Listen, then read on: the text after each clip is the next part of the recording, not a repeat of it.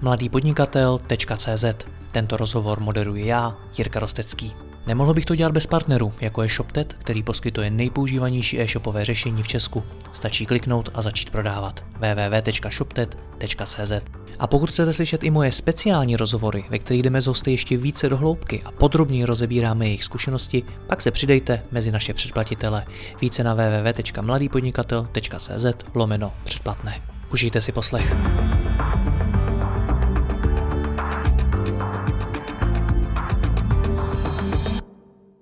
Dobrý den, dnes to bude o získávání peněz pro váš biznis. Povídat si o tom budu s Vítkem Endlerem, který v minulosti řídil MOL, dnes vede platformu Fingood a vedle toho je investorem ve startupu Virtual, který vyvíjí virtuální zrcadlo pro e-shopy. A aby toho nebylo málo, tak aktuálně získal investici 40 milionů korun do nového projektu, který se zabývá videoshoppingem. A vy se dozvíte, jak nad financováním vašeho biznesu přemýšlet a jak mu jít naproti. Vítko, já tě vítám zpátky, ahoj. Jako ahoj, já přeju všem posluchačům a hlavně tobě hezký leto. My tobě také děkujeme. Kolikrát už ty ve své kariéře jsi si šel za někým pro peníze? Ale když jsme se bavili o tomhle tématu spolu, tak já jsem vlastně začal přemýšlet, kolikrát to bylo a já to ani jako nespočítám na číslo, jo, ale fakt to bylo hodněkrát, protože když jsem vlastně zjišťoval, u koho všeho jsem si pro peníze byl, tak to je fakt jako hodně, hodně jako zdrojů peněz. A, strašně vlastně zajímavý na tom je a proč bych jako rád to sdílel tady. A proč se o tom bavíme je vlastně to, že po každý je to trošku jiný. A po každý vlastně ty peníze jdou jako na trošku jiný účel. A po každý ten proces vypadá jinak. A já si myslím, že vlastně pokud chceš uh, vybudovat nějaký biznis a chceš ten biznis rychle škálovat, tak se bez toho externího kapitálu neobejdeš. To znamená pro každého podnikatele, který vlastně přemýšlí o tom, že by ten biznis chtěl vybudovat, chtěl by ho naškálovat, chtěl by s ním expandovat, ať už prostě v rámci svého trhu nebo na jiný trh nebo do zahraničí, tak ta dovednost získání toho externího kapitálu je strašně důležitá a v podstatě se mu nevyhne. V nějaký daný moment se většina těch lidí dostane do situace, kdy ten externí kapitál potřebovat bude. Hmm. A proto si myslím, že je důležité se o tom bavit a e, myslím si, že je potřeba, aby každý to jako navnímal, že těch zdrojů je strašně moc a každý, každý ty peníze se hodí vlastně v nějaký jiný moment a na něco jiného. My to asi neobsáhneme úplně všechno, protože financování biznisu to je opravdu mega téma, ale ještě než půjdeme dál, tak mi řekni jednu věc. Ty jsi to jako řekl, vlastně otevřel krásně, jo? že se ti podnikatele bez toho neobejdou. Když si přečteš uh, diskuze na internetu, tak tam velmi často narazíš na názor, který plus minus říká to, že dneska podnikatelé umí spíš uh, prosit o peníze, získávat ty investice, než ty peníze vydělávat. Jak byste ty dvě kompetence postavil vedle sebe? Eh, já si to nemyslím úplně. Jo. Samozřejmě jsou příklady, eh, kdy jsou podnikatelé, kteří v podstatě umí perfektně rejzovat ten kapitál, perfektně umí ty peníze dostat a už pak neumí ty peníze jako využít a, a ty peníze takzvaně spálej. Takže jo. jsou to dvě vlastně odlišné kompetence, že můžeš být to, dobrý v jednom, nemusíš to, být v druhém. Můžeš být dobrý v jednom a nemusíš být dobrý v druhém. A dost často to tak je. Jo, proto uh, já si myslím, že je spousta podnikatelů, kteří jsou dobré naopak v té kompetenci ty, uh, tu firmu dobře uh, připravit, tu firmu jako hlídat z toho pohledu těch, těch nákladů, ale už jsou zase špatní v tom, v tom jako rejzování toho kapitálu. A to třeba je i příklad jako náš z toho posledního vlastně, z té poslední investice, kterou jsme získali, kdy my jsme vlastně byli strašně jako při zdi ale jsou podnikatelé, kteří naopak nemají vůbec nic a jsou jako strašně jako dobří a ty peníze na rejzu. A to je příklad třeba jednoho pouze zdrojů peněz a to je venture kapitál. Jo, jinak hmm. u jiného zdroje peněz, u jiného typu kapitálu to zase funguje úplně jiným způsobem.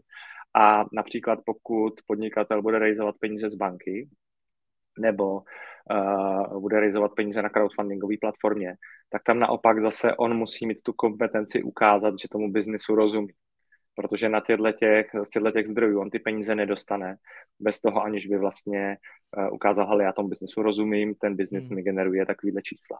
Jo, takže jsou to opravdu jiné světy a jiný způsob rejzování peněz v jiné fázi firmy. Hmm, já, jak se takhle povídám s lidmi z biznisu i mezi čtyřma očima, tak uh, eh, občas doj, padne řeč na někoho, ať je to kdokoliv, o kom mi někdo řekne, hele, ten člověk nikdy pořádný peníze neviděl, ale ať dojde na jakoukoliv zkusku s jakýmkoliv investorem, tak když je, i když je ten investor přesvědčený, že mu ty prachy nedá, tak on si stejně potom nějaký odnáší. Takže je to nějaký skill, nějaký skill, nějaká dovednost, kterou se člověk učí? Já myslím, že to je jako ve všem. Jo? Že zaprvé si myslím, že se to dá naučit. Jo? Že se můžeš naučit rejzovat kapitál do biznesu. Což si myslím, že je velmi dobrá zpráva pro ty, kdo jako dneska eh, jsou před tou fází, kdy ten kapitál teprve budou potřebovat a přemýšlí, jak to udělat. Na druhou stranu jsou, je to jako s jakýmkoliv talentem, jsou lidi, kteří jsou na to více či méně talentovaní. Jo, a někdo ten talent prostě dokáže v sobě objevit brzo a pak ho používá právě proto a někdo s ním jako bojuje, ale do určité fáze se to fakt jako dá naučit. Jo. A tady řeknu příklad, ty jsi na začátku zmínil, uh, uh, že vlastně já jsem uh, angel investor v uh, projektu Virtuální zrcadlo, a zároveň vlastně se, se nám teďka povedlo do nového projektu, který se bude zabývat tím videoshoppingem, dostat jako uh, v sít kole uh, velkou poměrně částku peněz. A to virtuální zrcadlo dneska funguje, vydělá už ta firma na sebe, ale my jsme vlastně s tím týmem obcházeli ty investory někdy prostě před tím rokem 2019 nebo na konci roku 2019 a nikdo nám ty peníze dát nechtěl, ač prostě všichni ty VC fondy eh, tvrdí, investujeme do lidí, investujeme do týmu. Jo, nevěřím tomu. Jo.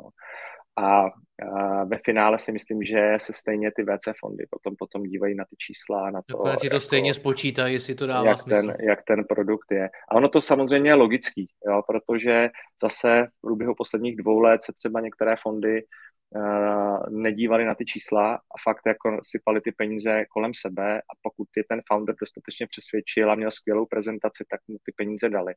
Dneska už cítíme, uh, my jsme vlastně ukončili teďka pro ten nový projekt toho videoshoppingu to investiční kolo v, před 14 dny nebo uh, jsme jako podepsali smlouvy a bylo to už jako relativně fakt jako detailní záležitost našich business plánů na to, co je hotovo, jak ten produkt dneska vypadá, jak predikujeme prostě tu, ten současný vývoj a tak dále. Nebylo to o tom, že jsme řekli, hele, my tady máme skvělý produkt, bude to bezva zábava, dejte nám peníze. Takže mm. ta situace se na tom trhu si myslím změnila a ty fondy mnohem už víc koukají na to, jestli jako celý ten biznis dává hlavu a patu. Jinými slovy, když tohle to říkáš, tak uh, oni si to spočítají, ať už jsou to třeba víc VC fondy nebo kdokoliv jiný, mm to znamená, že si to můžu spočítat za ně a že můžu přijít na to, jestli jim to vlastně bude dávat smysl, jestli za nima jdu s něčím, co pro ně bude zajímavý. Je v tohle ten základ úspěchu? Hmm. Ono to funguje tak, že uh, ty to musíš mít spočítaný ty jako podnikatel a ty to předkládáš, jo? Ty, ty předkládáš ten svůj business plán a oni se tě potom ptají na věci, které jim v tom business plánu se nezdají nebo jim nerozumí. Takže tam je to o tom, že tu práci musíš odvést ty, a to je vždycky. To je, a to doporučuji fakt vždycky udělat při jakýmkoliv rejzování peněz, ať je to banka, crowdfundingová platforma, angel investor, uh, vaše babička, u té možná teda ne, nebo uh, Záleží, prostě jakou máš private babičku. equity, ano, tak je vždycky dobrý fakt se jako připravit a, a spočítat si to a koukat se na to hodně realisticky, jako několikrát si ten svůj plán projít, nechat to vidět i někoho jiného a být připravený na nepříjemné otázky, který z logiky věci ten investor by měl položit. Jo, hmm. on musí jako vědět, do čeho přeci investuje, to znamená, že ty nepříjemné otázky musí přijít, to znamená ideálně si najít nějakého ďáblova advokáta, který prostě bude jako eh, předtím eh, challengeovat to, co ty si vytvořil. Ale ta příprava si myslím, že je tam důležitá, nebo z mojí zkušenosti, tak jak jsem rejzoval peníze a byla to fakt banka, eh, byl, byli to privátní investoři, private equity, venture capital, byly to i uh, přemýšlím, jestli jsem od babičky někdy rejzoval. Já jsem se rovna jsem se chtěl zeptat, co babička. ne, pravda je, že jednou jsem si, to jsem byl fakt hodně mladý, od babičky půjčil na auto a splácel to a, a zaplatil jsem to celý kompletně. Byla to bezúročná půjčka, teda, takže tam jako ten business plán žádný nebyl, ale jinak, jinak jsem si od rodiny no dobře. už nikdy peníze nepůjčil. Říkáš spočítat si to, co to znamená? Ale v případě biznesu, eh, v případě biznesu je to o, eh, opravdové jako dobré predikci toho business plánu. To znamená mít správně spočítané eh, výnosy a kdy ty výnosy začnou do té firmy plynout. Protože hodně podnikatelů v podstatě počítá s tím, že výnosy do firmy začnou plynout otevřením jako kanceláře dveří firmy, jo, což se nestane. Takže je tam vždycky potřeba mít nějakou, nějakou náběhovou křivku, počítat s tím, že pokud to budu mít třeba na nějaké jako marketingové kampani, tak ona nějakou dobu využijí, nebo pokud to budu mít na sales teamu, tak ten sales team musí nějakou dobu jako fungovat, než ty peníze přitečou. A zároveň tam mít z té druhé strany tu nákladovou část, No a ta začíná běžet ten první den, jo? takže tam je to důležité, že tam ty dvě věci vlastně jdou trošku proti sobě. Ideálně uh, doporučuji v podstatě tu výnosovou část uh, po té první, jako po tom prvním Excel sheetu diskontovat, protože pak zase jako ten lineární uh, růst tam většinou nebude, většinou to bude prostě nějak jako padat a, a růst nahoru a naopak tu nákladovou trošku přifouknout. Jo. A pokud to pořád vyjde, tak fajn, tak mám jako nějaký fajn jako business plán a rozpočet a, a ten bych měl prohnat s tím ďábelovým advokátem, který se mě bude ptát, jako, a kde máš ten náklad? A ty jsi asi na ně zapomněl. A tady ten výnos máš jako odkud, z jakého to je trhu a proč si myslíš, že na tom trhu najednou dosáhneš prostě desetiprocentního podílu. Jo? Takže to jsou potom třeba dotazy, které ti investoři pokládají a na které je potřeba mít odpovědi, anebo je možná zjistím, že jsem to fakt udělal blbě. Hmm. Jak jsi se ty v tohletom v čase zlepšoval? Byl to fakt, dejme tomu, jako pokus o mail, nebo se to nějakým způsobem učil, konzultoval to s někým a tak? Hmm. Ale první eh, třeba peníze externí, který jsem realizoval, tak byla banka. Jo, a byly to peníze, hypoteční úvěr, eh, který já jsem nerealizoval do biznisu, nebo dneska už můžu říct, že to je vlastně takový jako malý rodinný biznis, ale realizoval jsem to na nákup eh, nemovitostí. A i tam já vlastně jsem si potřeboval udělat kalkulaci a, a ty víš dobře, že prostě já jako si ty kalkulace vždycky dělám, ale ono to strašně pomáhá kde jsem potřeboval vědět, jaká bude kupní cena, jakou já budu platit měsíční splátku, uh, kolik bude nájem, jestli mi to pokryje a co, co mi to z toho vydělá. A podle toho vlastně jsem si jako bral tu, tu hypotéku. Jo. Uh, zároveň vlastně dneska já s těma hypotečníma úvěrama pracuju uh, tak, že neustále si přehodnocuju to svý portfolio ty úvěry se jako přelejvám s, tou, s tím bankéřem, tak abych jako neměl příliš uh, nízký LTV a uh, v podstatě mohl si uvolnit některé nemovitosti a mohl na to realizovat zase třeba další peníze pro nákup jako jiných nemovitostí. Takže to je třeba banka a tam ta kalkulace je vlastně o tom, uh, je to kalkulace při investici do nemovitosti, to znamená cena nemovitosti, jakou z toho budu mít nájem, jaký náklad budu mít na obsluhu té nemovitosti, kolik mě bude hypoteční splátka stát a jestli mi z toho na konci dne něco zbyde. U těch firm je to podobný? U těch firm je to uh, trošku obsáhlejší, určitě. A, uh, když třeba jsme uh, realizovali peníze pro Fingood, což byly vlastně private equity peníze. Bylo to o tom, že jsme museli zpracovat, uh, museli jsme zpracovat business plán na dva roky dopředu a v tom business plánu jsme vlastně krásně viděli, jaký peníze my budeme potřebovat, než se ta společnost vlastně dostane na break-even point a než ona začne sama vydělávat. To znamená, tohle bylo o tom, že eh, v podstatě s majoritním akcionářem, který ty peníze poskytnul, tak uh, já jsem mu předkládal tenhle ten business plán a říkám, hele, já tady potřebuju. A, a to je fakt už jako relativně detailní práce do úrovni, neříkám tušky, ale já jsem přesně věděl, jaký lidi já budu nabírat, kolik uh, vlastně mě ta pozice bude stát, jaký budu mít kanceláře nebo náklad na kancelář. Nevěděl jsem, kde ta firma bude sedět, ale věděl jsem, že ta kancelář bude stát plus minus tolik a jaký výnosy vlastně já z té firmy dostanu. A, a ono ti to potom z toho vyjde, jo. Ale to je zase jiná, jiný příběh, jiný typ peněz a v jiné situaci a fázi firmy. U venture kapitálu to většinou funguje tak, že uh, ta firma nic moc jako nemá, to znamená, ty uh, musíš trošku predikovat a tam hodně záleží na zkušenostech, jaký máš, uh, jaký máš zkušenosti z trhů, na kterých chceš stoupit, jak vlastně se třeba koukáš na, jak rychle roste konkurence, jestli jsi schopný růst stejně rychle nebo rychleji, jaký typ nákladů ty tam budeš mít. A tohle jsou potom všechno věci, není to něco, co prostě uděláš přes noc. Jo, většinou fakt jako ta příprava trvá v řádech týdnů, spíš jako měsíců a následně potom to cizelování toho a vyjednávání s tím fondem je taky prostě řád jako měsíců. Hmm. Jak se rozhodnout teda, k, k, jak, jakýmu zdroji těch peněz jít? Jestli jít do banky, jestli jít k investorovi, jestli vysí kapitál, nebo za kým jít? Hmm. Ale strašně záleží, jestli máš firmu, která dneska generuje už nějaké výsledky.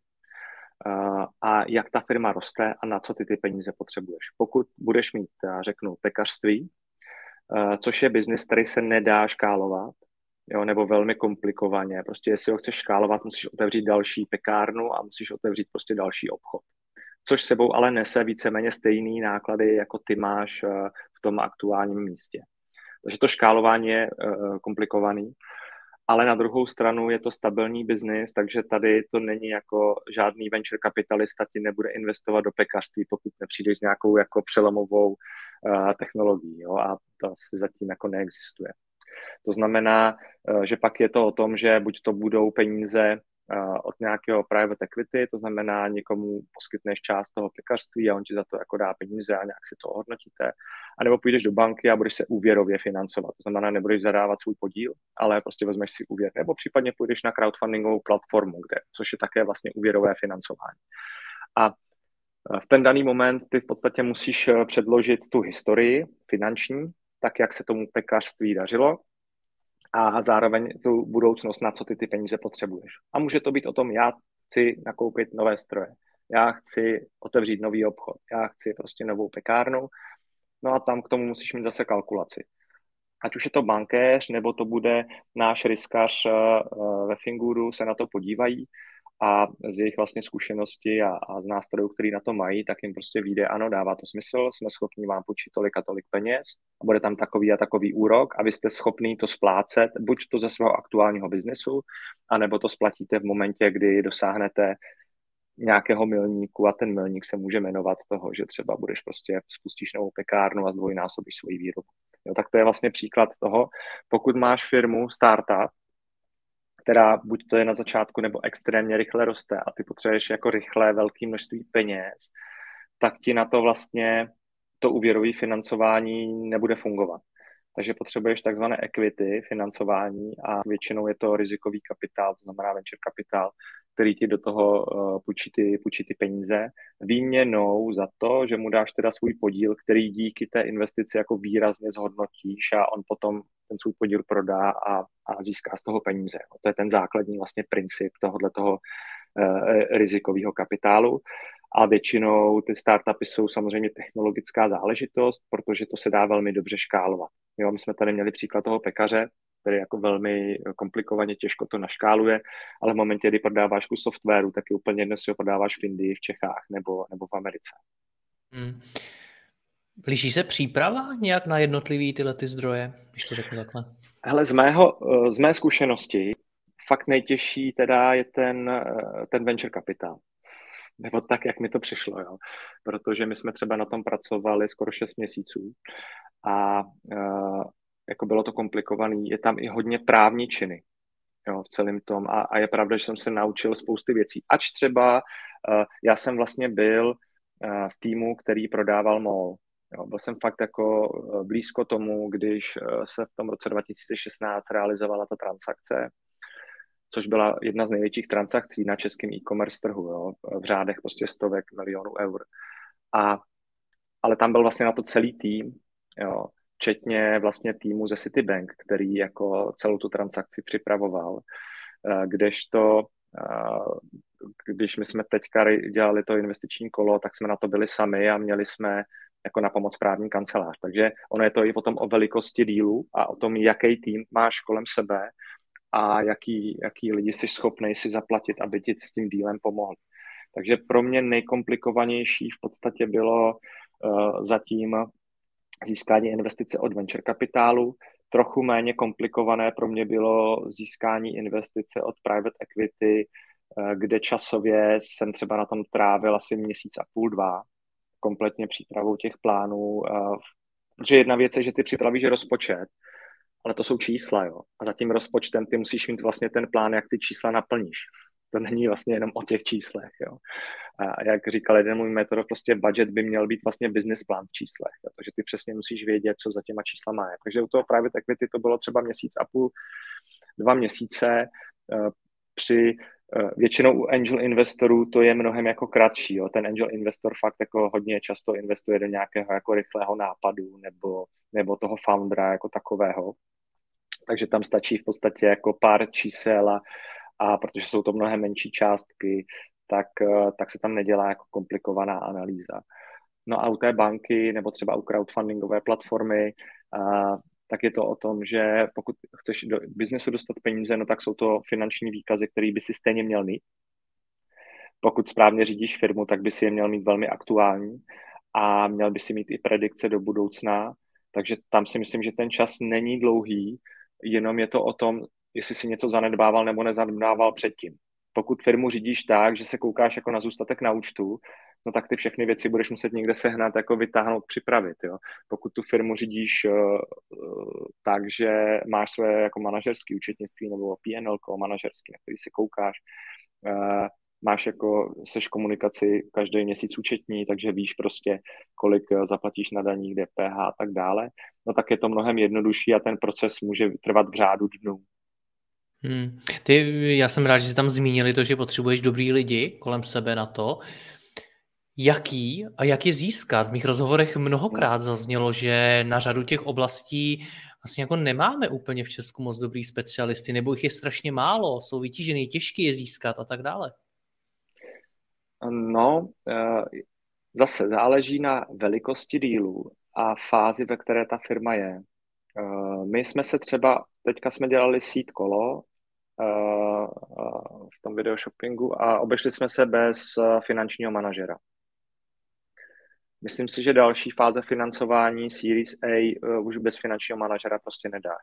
Jo? Hmm. Že, že to už je potom klíčová osoba, která v podstatě vedle, vedle CEO uh, komunikuje s těma investorama. Je to vlastně klíčová figura v celém tom dílu. Ale když říkáš, promiň, finanční manažer, tak to je někdo, koho, jako myslíš CFO, jako vyloženě finančního ředitele? Nebo, už, bych, nebo, už, už bych řekl jako CFO. Jo. Nebo někoho externího, kdo vám s tím pomůže? Hmm. Ale já si třeba zase vzpomínám, když se vrátím, když se vrátím do, do toho molu, tak uh, při investici v roce 2019, u které já jsem nebyl blízko, já jsem v té době byl v, v Polsku jako country manager, takže já jsem to viděl jenom opravdu z dálky ale, ale vím, že tam byl vlastně velmi jako silný CFO, který tu transakci v podstatě vedl. Při tom prodeji v tom roce 2016 v tom týmu byla Zdenka Šimánková, která byla jako velmi silný CFO. Jo, a, a opravdu velká část té práce spole, spolehala na ní a na tom jejím týmu, jo, který připravoval všechny ty čísla hmm. a výhledy. To už se ale bavíme Takže... o fakt velkých firmách, kde, kde už chápu, že na to ten člověk může být. Když se ale vrátíme do hmm. nakonec i vašich realit, protože vy jste, jste samozřejmě menší firmy, tak tam je to možná i hodně o těch externistech, ne? Je to, hele, v, v, u private equity podstatě jsem si jako vystačil uh, s, s mým člověkem z firmy a s datama jako z firmy. Tak v podstatě externistu jsem nepotřeboval a pracovali jsme s daty, kterými jsme jako měli. Uh, u venture kapitálu to byla zejména právní věc. Uh, my jsme opravdu měli dobrou právní kancelář, Mavericks, která se přímo zabývá vlastně touto částí. Je to, je to vždycky stejný, aby se lidi nemysleli, že to zvládne každý právník. Jo? Právník, který na vesnici prostě rozvádí manželé, nezvládne dělat jako díl uh, tohohle typu. Ale i specialista a, na obchodní právo to nemusí zvládnout, nemusí s tím ano. mít ty zkušenosti a podobně. Takže tady si myslím, že je strašně důležité si vždycky jako vybrat správně toho externistu a, a, a opravdu se koukat, jaký je odborník. Jo? Je to jako jak, jak, jak správně vybrat? Je to ptát se, jestli už něco takového dělal? No, nebo... Ano, určitě bych řekl reference, jo? ptát se na to, jestli přímo se specializuje na tenhle ten typ transakcí, jo? jestli kolik jich dělal, uh, jo, velmi často třeba u toho venture kapitálu ty, uh, všechny ty smlouvy jsou v angličtině. Jo. A, ale to neznamená, že když umíš jako anglicky, že se v té smlouvě zorientuješ vůbec. Takže, takže tam, je, tam jsou prostě věci, který, na které je potřeba si dávat pozor. A uh, já, já jsem strašně rád, že třeba v Česku vznikají iniciativy, které uh, vlastně učejí ty startupy, na co by si měli dát pozor při tom realizování peněz, protože úplně upřímně ten startup do té minimálně seed jako round, té seed fáze je většinou ta slabší strana. Je hodně zranitelný, protože nemá na to ani ty lidi pravděpodobně tak kvalitní. Přesně, jo, ten fond v těch transakcích udělal už X a, a ty kluci za tím fondem jako přesně vědí, jako co a jak. A já neříkám, že, že jako a priori chtějí, chtějí toho foundera, uh, jak bych to řekl slušně, uh, jako... Ne, ne, nemusíš to říkat no, ani nijak. Já, já, já tady třeba vzpomenu, když jsme u toho molu, tak mám velký rozhovor s Ondrou Fricem na to je to téma, jmenuje se Odvrácená Aha. strana, tuším, investorů. A uh, tam se o tom bavíme, o tom i, co kolikrát investoři rádi do těch smluv dávají, aniž by vlastně bylo vysvětleno, co to znamená a moc dobře ví, že to třeba nemusí znamenat nic dobrýho pro toho foundera a podobně. No, no přesně, jo. takže pak je dobrý mít fakt kancelář, která tohle to zná a stojí na straně těch founderů, Jo, a upozorní tě přesně na ty jako red flags, který máš v té smlouvě a uh, vysvětlí ti, co to znamená. Jo?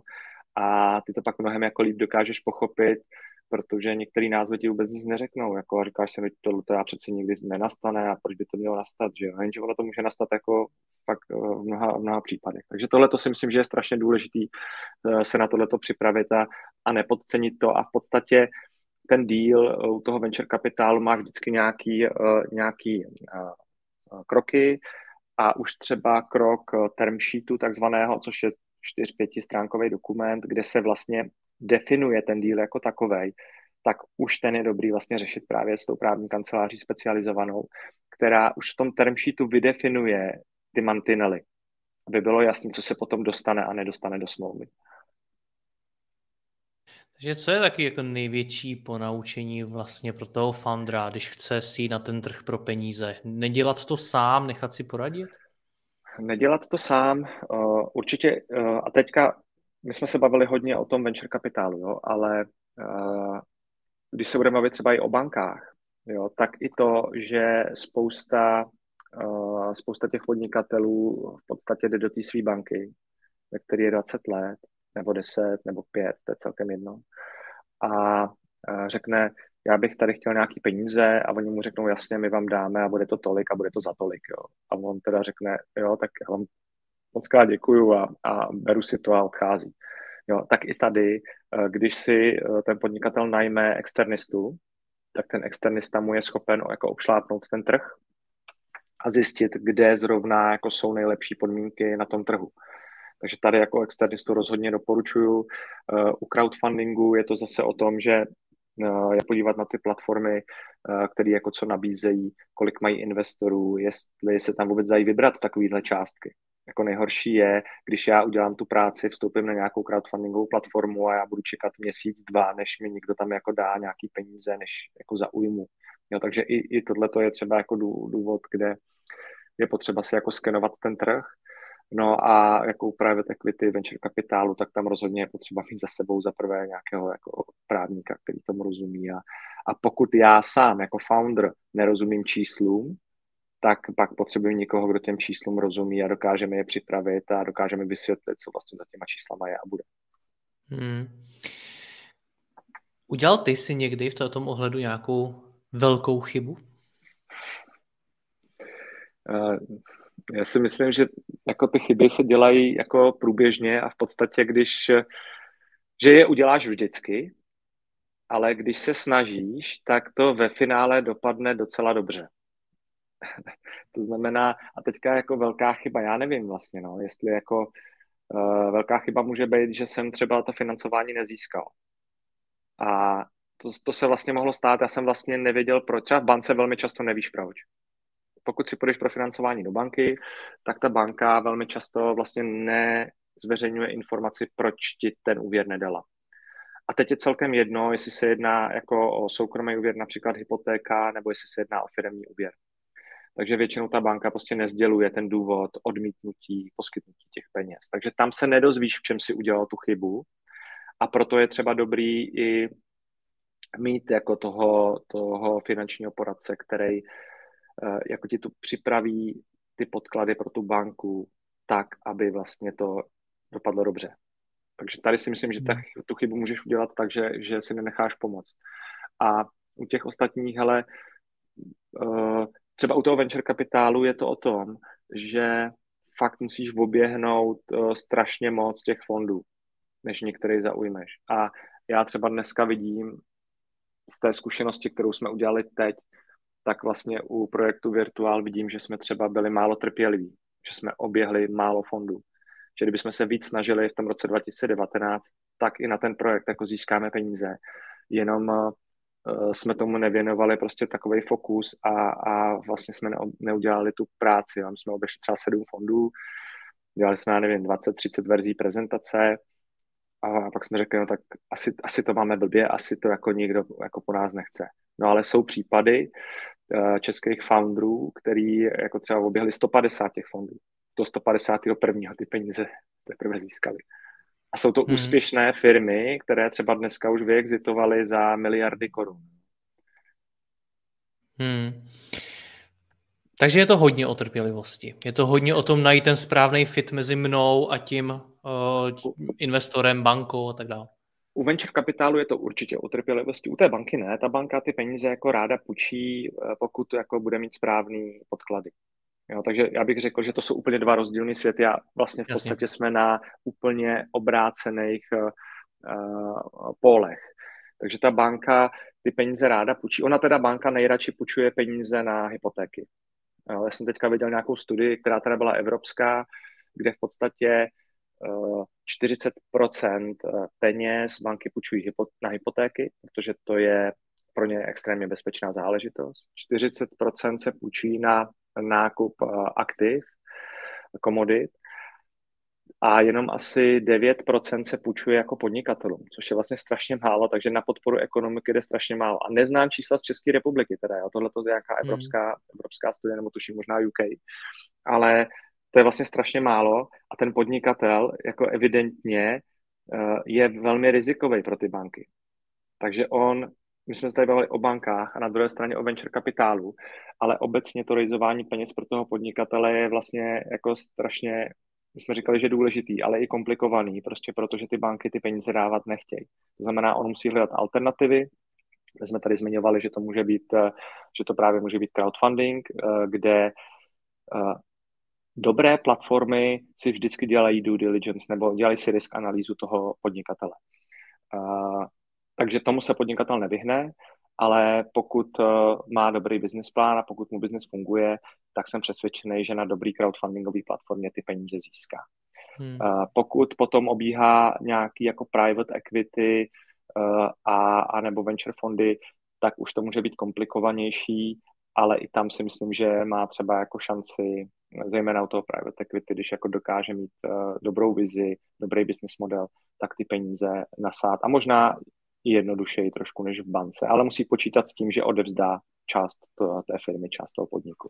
Ty jsi na začátku říkal, že jsi mnohokrát šel někam žádat o peníze. Jak jsi roz, rozeznal, že teď je ten správný moment, že teď to externí financování potřebujeme? Eh, u investic je to jednoduchý, tam prostě jsem viděl nějakou investiční příležitost, eh, teď se bavíme o nemovitostech, protože na nic jiného já si v investicích nepůjčuju, nic jiného nepákuju a, a, a rozhodně to nikomu ani nedoporučuju, ale u těch nemovitostech, nemovitostí to smysl dává. Tak tam to bylo jasné, našel jsem správnou nemovitost a pak jsem jako hledal financování. U toho biznesu uh, při, při rejzování peněz vlastně od private equity To bylo o tom, že uh, měli jsme nějaký biznis, měl nějakou velikost, chtěli jsme to zvětšit a v podstatě to bylo jenom o tom, ano, kolik peněz my tam potřebujeme nalít, aby ta firma se sama začala financovat. Takže to bylo takový jako početní příklad, ale za kterým samozřejmě je ten biznis. Zatím jsou lidi, zatím prostě, jaký uděláš marketing a tak dále.